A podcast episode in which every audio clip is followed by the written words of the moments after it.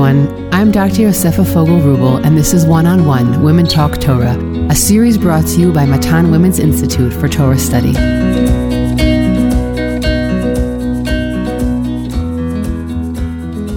Welcome back to Matan's One on One Parsha podcast, where we spend about 30 minutes discussing deep thematic points about the Parsha. Our series on Bamidbar is titled Growing Pains The Journey Towards Responsibility. The book of Bamidbar moves us into a long transitional period for the Jewish people. In the wilderness, they are on a journey to establish self rule and responsibility before being able to enter the land of Israel. Each episode of this series will explore how the Parsha understands and processes the maturation of the people and Moshe's leadership of them. If you would like to sponsor a podcast episode in honor or memory of a loved one, please contact the Matan office via telephone or email us at podcast at matan.org.il. These sponsorships enable us to keep creating new content. So if have, if you have deliberated until now, don't hesitate to be in touch. As is my usual custom, I will open this episode with a general introduction to the book of Bamidbar. The setting of the book is, of course, in the wilderness, but the people move around during this period. The first 10 chapters surround their stay in the Sinai desert and covers a mere 20 days. The second section, spanning chapters 10 through 20, primarily focus on their stay in Kadesh Barnea and several stops along the way. The third section, spanning chapters 20 through 36, detail their travels from Kadesh to Arvot Moav on the borders of Israel. Geographically, this connects perfectly between the Mishkan or Sinai base in Vaikra and the Arvot Moav base in Dvarim. Somewhere between the second and third section, we pass through 38 years. Time moves quite oddly in the book of Bamidbar, a topic I'm sure we'll address in further episodes. But the content of the book also includes a zigzagging and a mixture of law and narrative, a combination which at times seems somewhat random. Scholars and commentators have tried to make sense of this amalgamation, and I think the most convincing theory is that the laws given in the book come to rectify much of the disorder expressed in the predominantly negative narratives that we read throughout Sefer Bamidbar. One of the best examples of this is the enigmatic law of the Para Aduma, the red heifer, which seems to come at random. However, its recording precedes the deaths of Miriam and Aharon and the announced death of Moshe. This ritual process provides a framework for processing, both in a technical level of purity and impurity, and an emotional framework for processing the loss of this generation, both of its members and of its leaders. I cannot summarize one central theme of Bamidbar. There are several. But in light of our previous series on Breshit and family dynamics, I want to point out one before we begin our own journey through these parshiot. When learning Breshit, we spoke often about the fact that the Torah never tries to present our greatest figures as flawless, but rather digs deep into the traits and personal challenges they needed to overcome. The book of Bamidbar does this as well, but on a national level, and also regarding the nation's leaders, particularly Moshe. It isn't simply let's record all the big deal mistakes that were made during this period, but really about what challenges they needed to overcome as a people before they could accept their mission and enter the land of Israel. Do the people enter it perfectly? Not at all. In fact, they fail at most of their trials in the desert, so much so that God decides to start again with the next generation. The Torah constantly teaches us that we can overcome our flaws, but that it requires deep human strength and continual work. Parshat Bamidbar itself opens with the census of the people, a description of the organization of the camp, what tribes traveled together, and ends with the tabernacle responsibilities given to each of the Levitic families. The thread that connects the first and third section of the Parsha is the hovering danger potential in this transitional space. The census has direct connection to those eligible for war, and the refrain the Parsha ends with regarding the Levitic work in chapter 4, Psukim 19 through 20, is that as long as instructions are followed, the Levites will live and not die, I quote, from their responsibilities. This vaguely recalls the sons of Aharon who made this fatal mistake. My partner in conversation today is the amazing Dr. Tanya White, a beloved lecturer at Matan's Jerusalem and Ra'anana branches, a returning podcast guest, and a dear friend. On episode three, we spoke about her journey into Torah learning. Episodes 28 through 31 has our series on suffering through the lens of Jewish sources. Episodes 44, 60, and 82 are other Parsha based conversations that we've had. And if you want to look even further, a collection of Tanya's articles, blogs, and published materials can be viewed on her website, www.tanyawhite.org. Tanya, it's amazing to have you here again. It's great to be back with you again, Yosefa. I love coming on this podcast. Amazing. So, we're going to sort of, I hope, in this conversation, both provide a general introduction to the book of Bamidbar and also speak specifically about the about the census, about the counting at the beginning of the book. So why don't you bring us in to this idea of of the Midbar as our space of maturation? Why there?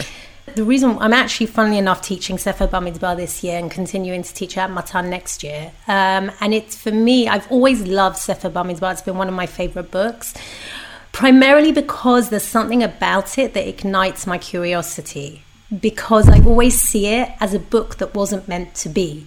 Meaning, had we not sinned with various things that the Bnei Israel had done during Sefer Bamidbar, we would have gone straight into the land. And I question whether the book itself would have existed. The fact that we're in the desert for 40 years, to me, that speaks more than words, meaning there's something about the book that creates this in between space. And the Midbar itself, the wilderness, is an in between space. In a lot of the Midrashim, we speak about the fact that the Torah was given in the Midbar because the Midbar is Hefker, meaning it doesn't belong to anyone. It reminds me a lot of Erich Fromm's book, To Have and to Be. It's a place of being, it's not a place of having. It's a place whereby we are able, in a sense, to develop because development, maturity, growth requires an empty space. Okay, when we are bounded into something, it's very difficult for us to grow and to move. So, the way that I approach the book is I see it, the book itself, Bamidbar, and even Bamidbar, the word has so many different meanings. Bamidbar is obviously the wilderness. It also means ledabel, right? Midbar comes from the word dibor, and speech also is, is to me one of the, the central themes in the book. If we look at how many times the theme returns, the mitonanim, the complaints, Miriam's lashon hara, the meraglim, Korach, when the mouth of the earth swallows him, the benot zlofchad, Moshe hitting instead of speaking to the rock. There's so much about speech that dominates the book, and I think speech is one of the primary imageries in the book, simply because, exactly as you said before, Yosefa, the book Bamidbar is the space in which we grow as a nation. We grow up, we mature, we become we're ready at the end of the book to enter the land and to be mature adults entering or mature nation entering their own land and being independent. And it reminds me a lot of Donald Winnicott, who speaks about different stages in the development. Donald Winnicott is one of very well known um, British psychoanalyst and child development specialist. And he speaks about the idea that there's three stages in the development of an individual. He says there's the stage of total dependency when the infant is totally dependent on the mother or father, whoever, the parental figure. There's what we call interdependency, okay, and that's the stage in which the parent has to disillusion to a degree the child, the infant, and, sh- and disillusion the infant from the parent's omnipotency. And the final stage he calls, and it's very interesting because he doesn't have a full stage. The final stage he calls towards independency, not independency, because in some senses all of us are always towards independency. And why? Because we are we exist in a matrix of relationships. We're never truly 100% independent. And this connects, I think, very much with what we're going to speak about in a minute or two, which is the idea of the census and the idea of what it is to create a nation of individuals. So that's Donald Winnicott, that move from dependency to towards independency. And in my mind, that is what Sefer Bamidbar is. It's this space, this liminal space, whereby we're neither in one place or another place. It's a space that engenders vulnerability, it engenders um, feelings of insecurity, of uncertainty. And the biggest question is how we grapple with that space, how we grapple with that in betweenness that Sefer Bamidbar presents so as a people to us. I want to just go on back to that point you said about the sort of it's a book that was never supposed to be because first of all I, I do I also think about that a lot and I think about this idea of how about time. So time in the sense that theoretically this in between in between space for Am Yisrael was supposed to be extremely short. It wasn't supposed to take us so long necessarily to make this very great leap, and and for all different reasons, uh, faults of our own, and maybe perhaps they were flaws that were supposed to come out anyways, and so because we needed that time, so it becomes a much longer amount of time than what was initially planned. But I think that that also says a lot about the way people develop. Why does the Torah report nothing about those 38 years in the middle? Yeah. I think that a lot of it is about how a lot of when we grow up and mature, not all moments are monumental. And that a lot of maturation is going through the motions of regular life getting used to a new stage, getting used to the things we're capable of we're not capable of. They're not all newsworthy items. And so I think that by skipping over quote unquote 38 years, you know, and you know, we're always wondering the Parshanim, where do those 38 years go? I think that it speaks volumes about the way people mature. It's something that happens over a span of time, and it doesn't always have these clear markers to it. And the clear markers we have, so that the Torah records them in the book of Bamidbar. And we do have some sort of more highlights towards the end where we have more successful wars and we're able to daven as a collective. But but the process of maturation if you look at your kids you know once in a while you notice something you know really different wow i suddenly noticed that somebody grew bigger i suddenly noticed that somebody's mood has shifted i suddenly noticed that they look slightly different but you don't notice maturation on a daily basis. And I think that by the Torah skipping over those 38 years is also reflecting that very human point that it, it's not a, something you can sort of summarize each day anew how I matured. It's a long process, and and sometimes it'll be it'll be worthy of speaking of, and sometimes it won't be. So I really love what you said, and I think it's very poignant. The way that I always saw it, and it's interesting because your perspective is slightly different. The way that I always saw it was that the people needed God to be silent for 38 years, meaning, and it, again, this reminds me of what Donald Winnicott speaks about the disillusioning of the omnipotence of the parent, that there mm. had to be some disconnect, some disillusionment from the you know the omnipotence of God, the revelation of God that was a constant throughout their early years, to the silence, that total almost disconnect between God and his people, and the people having to learn to exist without constant revelation. And in my mind, that 38 year gap is the is the way in which the people grow up and in the i mean one of the paradigms of the second generation the positive paradigms of the second generation is that obviously the Benot Tzlofchad who come to Moshe and who have thought out and speak in the right way and know how to present that argument they they've shown that they've matured to the degree that they are able to present something that is about the individual and protecting the individual and at the same time is something about the group as well. And so, in my mind, that 38 years allows them to go through a process of disillusionment in Donald Winnicott's language that allows them to mature. Do they make mistakes? Of course, they make mistakes afterwards. Who doesn't? Right? All of us make mistakes, even when we presumably are mature and older.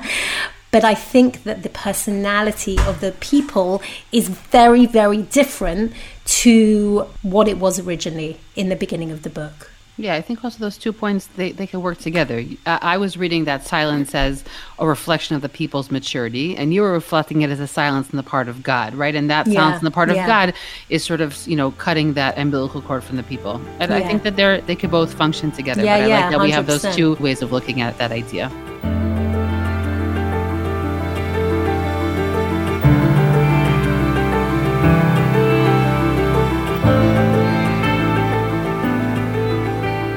The other idea, Yosef, I wanted to touch on, which I think is another massive theme in the book, is the interspace between order and chaos, mm. which again is is something that I think dominates the whole of Sefer Bamidbar, definitely the whole of the book, the whole of the Torah, even Tanakh chapters 1 to 10 we see are very very much about order. They're very much about flags and the structure around the mishkan and um, the encampment of the tribes and who's inside and who's outside. Tuma and tahara who's inside the camp who's outside the camp. The nazir the sotah the people on the fringes the leviim to me, the entire chapters 1 to 10 is, in a sense, trying to tame the wildness of the wilderness, right? Mm-hmm. And it's not just the geographical space of the wilderness, but the wilderness of the, of the individual, the wilderness of the slave mentality.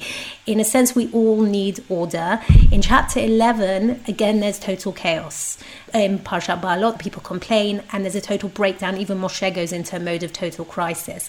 And throughout the book, we have these moments of order and crisis all the time, order and crisis. And the book is an oscillation between the two. And I think, again, that also reflects a certain element, a certain characteristic of maturity the mature individual, Jordan Peterson, in his book, The 12 Rules for Life, really focuses on this idea of order and chaos. He actually reads it into ancient mythology and shows us that in ancient, ancient mythology, almost all the myths are ones that are oscillating between order and chaos. And he says it's very much part of human nature that, in a sense, we want order, and very often we're thrown into chaos. And the biggest question is how we are able to navigate between those two ends of the spectrum. And in my mind, that also is a theme in Sefer Bamidbar, and it also connects the idea of the maturing of the nation. As I said in the introduction, that's one way that that sort of some make sense of the combination of law and narrative in the book. I mean, the narratives come and show you all the sort of frayed, chaotic elements yeah. of the people, and then comes in law and tries to make some sense sense of it. I think also it speaks to the the eternal role of what law is supposed to do. Meaning, law is not necessarily something that we always connect with. It's not something that we always think is exactly what we needed at that exact moment. But law as a concept, i.e., halacha, is there to create a framework for us among life and life's vicissitudes that they themselves are are chaotic. So I think that it's an important piece both in the local setting of Bamidbar and the way that people are slowly becoming organized around some sort of society. And of course, I think the message eternally is also one that is incredibly important. This idea that people people need that kind of sort of restraint. They need that kind of, of order to create. Again, some feel the need for this more than others. For some, it feels more intuitive than others. But certainly, as a society, which is what ultimately we're trying to create in Bamidbar, uh, we're trying to create a society. Society needs those laws to prevent chaos. I think that's a really important point.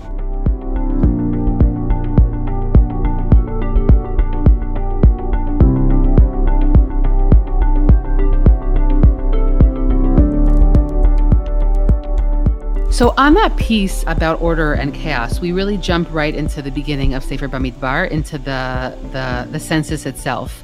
As you said, you know, there's another way to also frame the sort of the oscillation between the organization and the parts that come after, as you said, which really changes in, in chapter 11.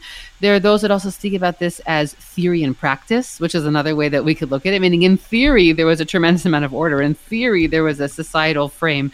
And then the question becomes, well, what actually happens in real time? And then in real time, we have to take the blueprint we're given and, and put it into practice. But for now, let's focus on the blueprint itself of of the census. So, what do you think is sort of the significance of opening up the Book of Bamidbar with this census? Again, on the most basic pshat level, as I said in my introduction, there's a military element here that shouldn't be ignored. Exactly. It's it's necessary. Yeah. It's showing us a society needs its military, needs its protection.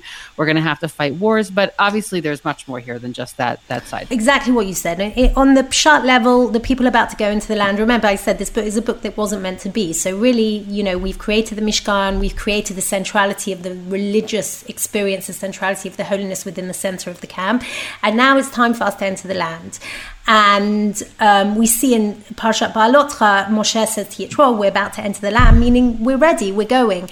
And one of the things that we need when we enter a land is an army, obviously. And a census is is the counting of the men for the army. So that's on a very kind of literal understanding reading of the book.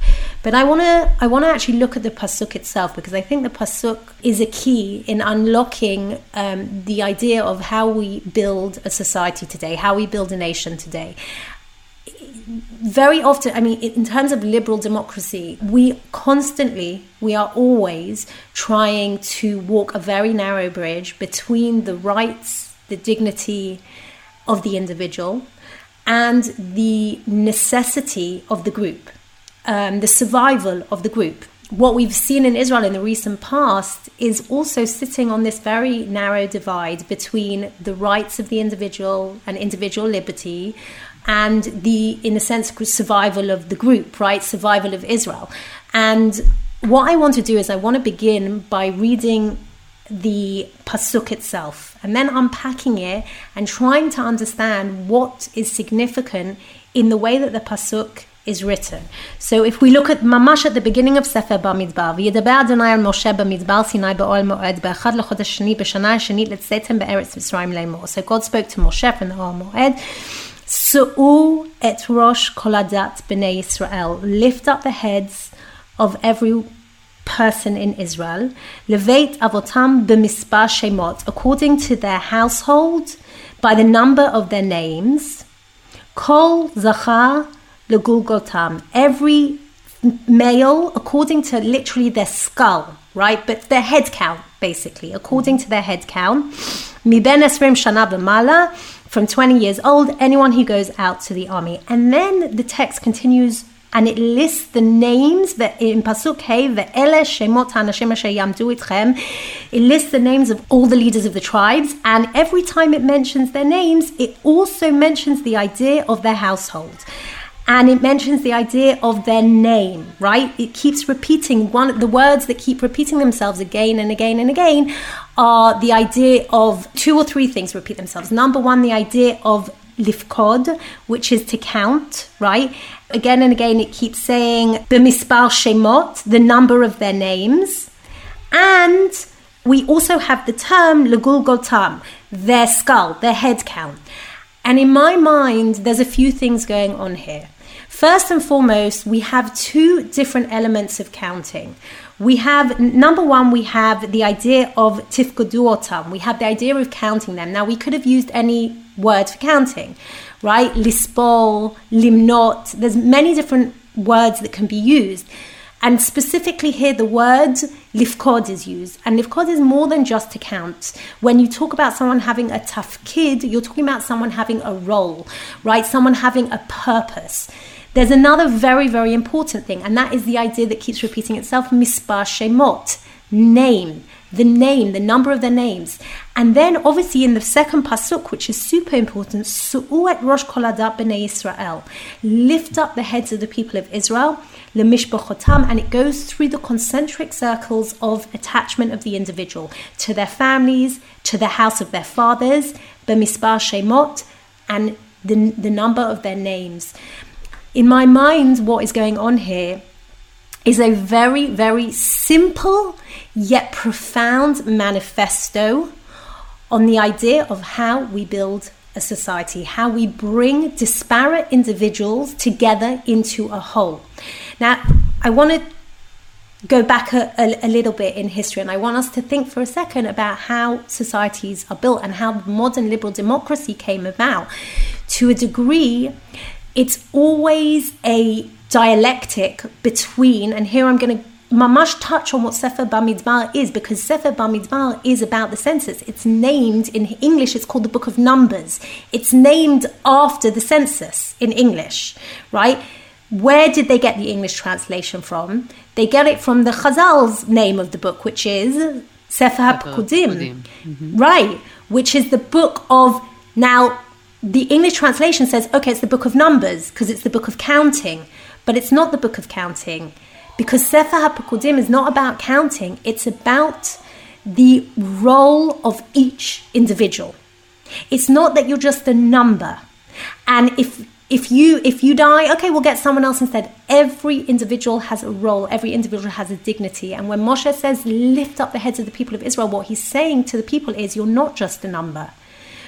I'm lifting your head up, I'm giving you a sense of dignity. Now, again, what does this mean? It means it asks the question, or any society that's built is going to ask the question Is a society built on those who want to count or those who want to be counted on?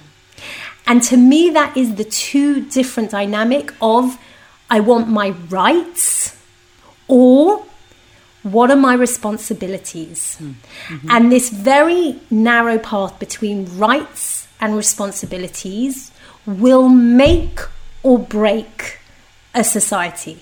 Mm-hmm. Now, in the recent past, there's been two profoundly brilliant books by two very different people who have spoken about exactly the same thing. One of them is called, someone called Robert Putnam. He's one of the most famous sociologists in America. His book, Bowling Alone, was one of the best sellers, and he just now recently, I just got it in the post, it just ordered it. His second book is not his second book, it's, it's goodness knows how many books he's written, but the book he wrote most recently is called The Upswing.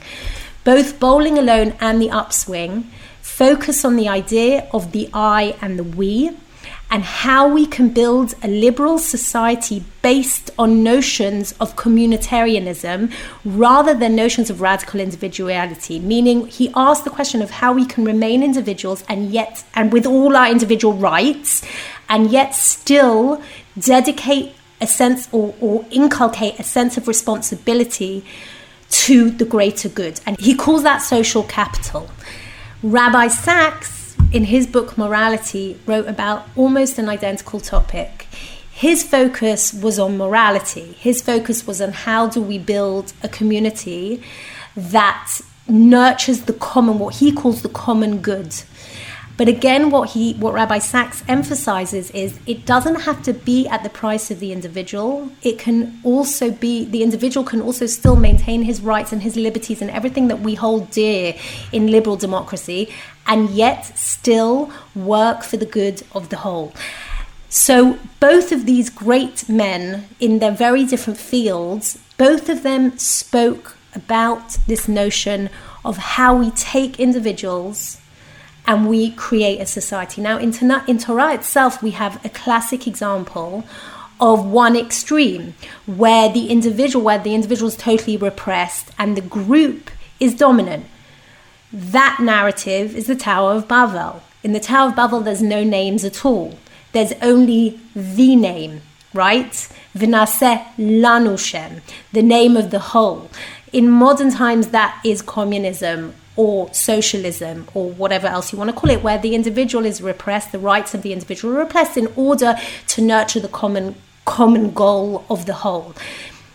Today, in Western democracies, we're seeing the other extreme, and that's where we have radical individualism.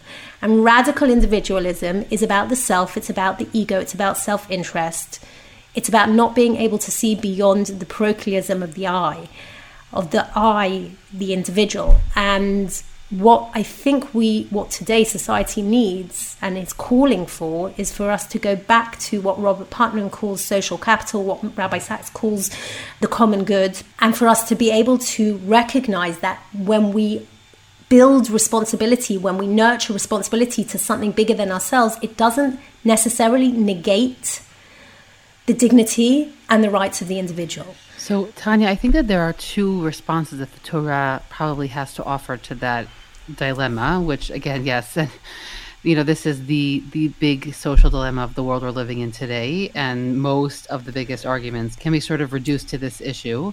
I think that there are two elements that that need to be, I don't know, I guess I would say repaired or re-highlighted on one hand, the Torah says, if I could take even the Rabbi Sacks idea of the the shared morality, right? Meaning we're not all going to think the same thing, we're not all going to share the same opinions.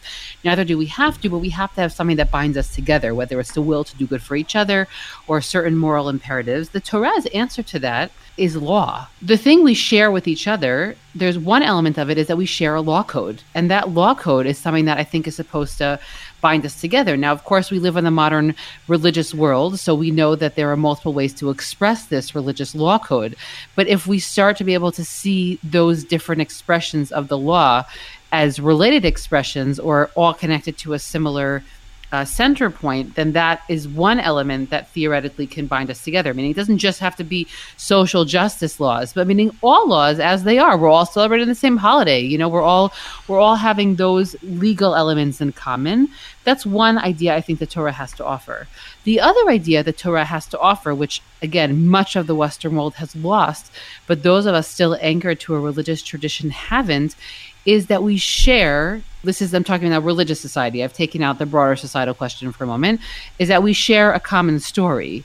You know, there's this beautiful quote that I, have recently started reading the work of uh, Professor Jeffrey Rubenstein, who writes on Agadata and the Gemara, and I came across this quote recently of his that I thought was really beautiful. And he also, in his own words, presents or describes the dilemma or the divergence into extreme individualism that you've described. A very short quote of his, he says the following. It's in his book, The Land of Truth. The challenge, even crisis of modernity, can be understood in part as the shattering of narrative worlds formed by the stories shared by members of traditional societies. The causes of this rupture include the Enlightenment, the loss of faith in the presumptive authority of the past, scientific and technological progress, historical self consciousness, and the rise of individualism and autonomy. Modernity involves a sense of distance, a feeling of alienation from the traditional world of our ancestors. We no longer believe their stories. And I think that part of what the call becomes is that societies and sub societies, which has been happening, need to gather around a story. You know, sometimes in Hebrew we call this a kihila. Uh, for religious Jews, we gather around our stories. I mean, that's what we're doing every week. You know, in an ep- in podcasts like this, we're gathering around our stories. But yeah. I think that for broader society, the question becomes: What do they gather around? When religious ideas are no longer relevant for the broader population? Yes. So, number one, it's super interesting because obviously Rabbi Sacks speaks about the idea of a common narrative. He speaks about it in a lot of his books, especially actually in the book The Home We Build Together. He yeah, also he speaks, speaks about, about, it in regards to England and England, Britain itself yeah. lost its common yeah, narrative. Exactly, yeah. exactly. But he also speaks about it in his Haggadah, for example, which I highly recommend, um, where he speaks about the idea of the common narrative of the Exodus and why we have to relive it every year. There's no question the common narrative is is, is super important and, and actually ties in exactly to what I think is a parallel discussion. And that is the idea of identity formation, because the entire Sefer Bamidbar, if we if we look at Bereshit, in Sefer Bereshit, and even in Sefer Shmot to a degree, it's very much about the formation of the personal identity. yeah. Certainly in Sefer mm-hmm. Bereshit, right? Mm-hmm. You spoke about it in your podcast, right? But Sefer Shemot and Sefer Bamidbar is about the formation of the national identity. Now, you cannot have the formation of the national identity without First and foremost, the formation of the individual identity. And then the question is what is the matrix in which we form an individual identity? Now, postmodernism will have us believe that we do not need to have any ties whatsoever. In fact, identity is something that we can form without any conditional elements to it, with any conditions. What Judaism, or I would say the counter protest to that, is the kind of, I guess, more monotheistic outlook or even traditional outlook, which says, no, of course we are free individuals. We believe in the idea of man being created freely because that's the basis of the Bible. However, we are also born into certain conditions. And one of the conditions we're born into is the condition of our family. And again, le mishpachotam, they each have a name, they each are individuals, but they also have concentric circles of attachment.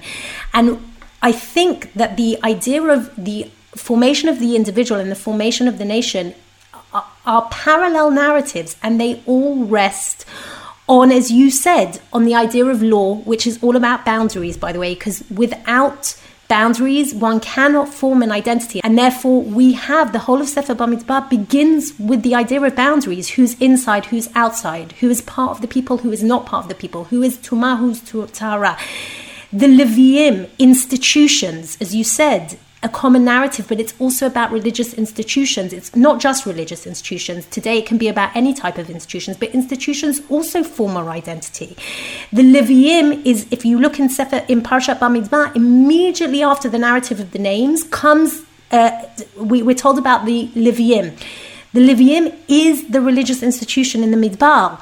It's the educators, it's the people that don't have actually a geographical location and are walk or move around the camp and we as people as individuals we need to sustain the Leviim because they're sustaining us i just want to yeah. throw out here as because we're going to have to wind down soon but my question becomes if we've put into place so many great institutions in the first chapters of Bamidbar, so what the heck goes wrong do you, do you know yeah. what i'm saying and i think that by the way one of the answers that maybe we'll think about as we progress through the parshiot is that it might be that some of the threads that connect some of those mistakes are places where individuals put themselves over the collective totally. in places where they weren't supposed to be there. I'm thinking uh, just you know of uh, of Korach, and I'm thinking of the, also the story of the Meraglim. Right, they were there to yeah. serve a larger yeah. national purpose, yeah. and they messed up big time. And e- even the totally. story of Moshe and Aaron and Miriam, where they also they get ver- they get bogged down. Again, not a criticism of, of Aaron and, and Miriam, but they get bogged down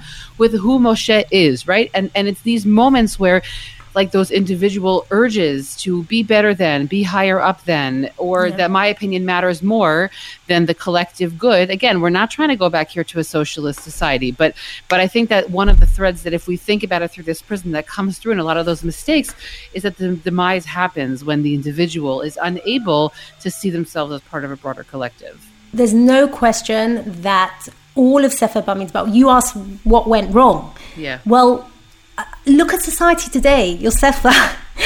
What's yeah, going wrong here in Israel?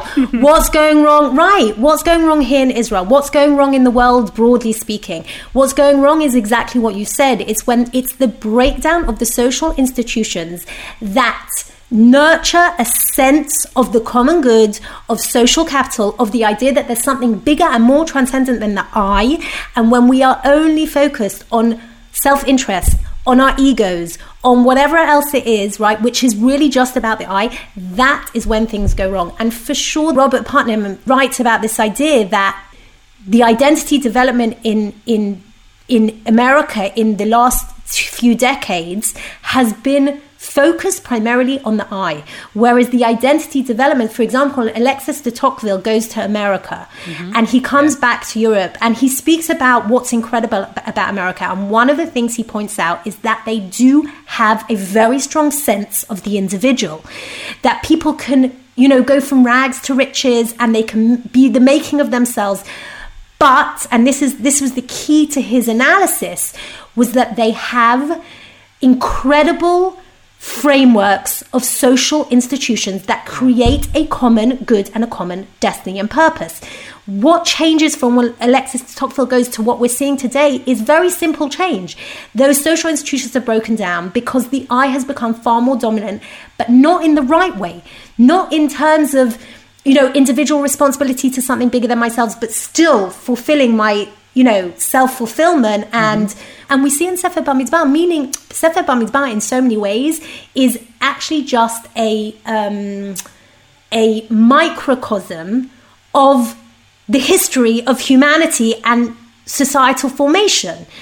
And what we see in Sefer Bamidbar in so many ways are exactly where we can go right, which I think is the beginning of Sefer Bamidbar. You're being counted, you're being counted on to form an army, and yet I'm dignifying you as the individual because you should know that you are important and your identity formation is made out of the concentric circles of your family, of your tribe, of your nation.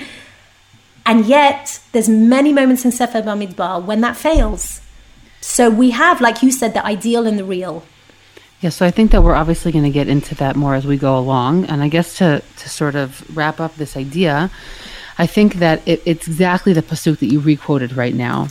Because I think that there has been no greater enterprise in my entire life that has reminded me about the individual versus the collective than being part of a family, but specifically raising a family. Because yeah. we live in a world today where we do not have to stay anchored to our our nuclear families. And there are so many yeah. ways that society enables us to separate them.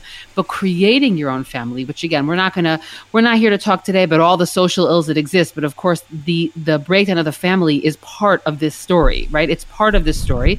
Because when you no, no longer exist in a family setting you don't have daily reminders that your needs aren't the most important. And when you have children you can't can't yeah. go a day without remembering that. So I think that that piece also at the beginning of Bamidbar, as you said, counting them within their families is that at the the base the but also unit. emphasizing the name exactly the name and the family yes. right you have an identity but you're part of a family yeah. and that yeah. family is part of a nation and what i will say is this is that we're not going to solve the world's problems right now and western society is in is in is in a real moment in time where a lot of those institutions have been broken down and it'll take a lot longer than this podcast to rebuild them but certainly those of us living in a religious society we still have those institutions relatively intact. Have they undergone change?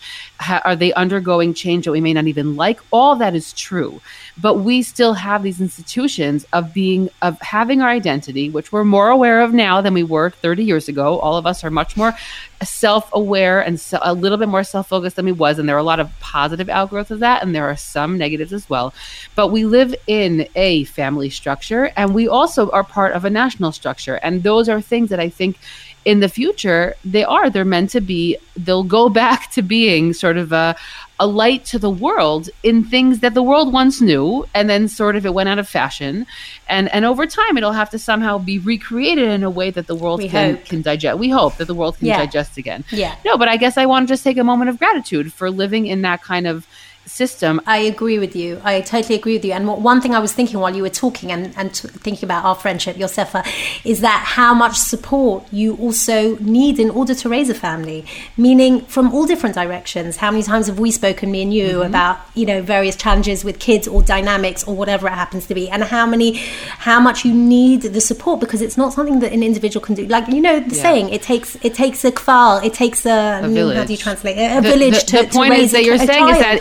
that that family unit then demands that you have a communal Yeah. unit, meaning it, it Yeah, demands that you be part of this larger group, and and that this census and the opening of Bamidbar, at least in its theoretical level, is really is really setting the stage for that. That this society I- can only work with those concentric circles.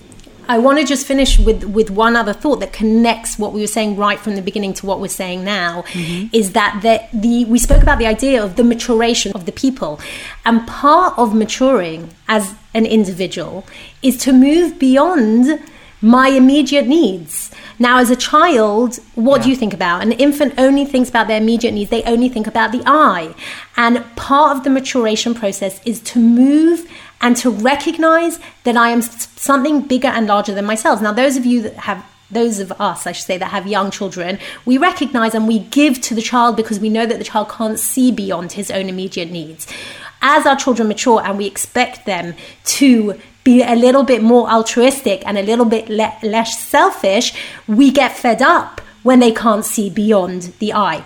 In my mind, that's one of the reasons Moshe has a total breakdown in Parashat Beha'alotcha, because the people only want their immediate gratification of meat and whatever else it is, and they can't see that there's a bigger picture. So that's also this idea of, of the I and the we and the social institutions and everything else that creates a society requires us to move beyond the infancy of immediate gratification to something much more altruistic and transcendent. And that, again, we see that dynamic once again in Sefer Bamidbar.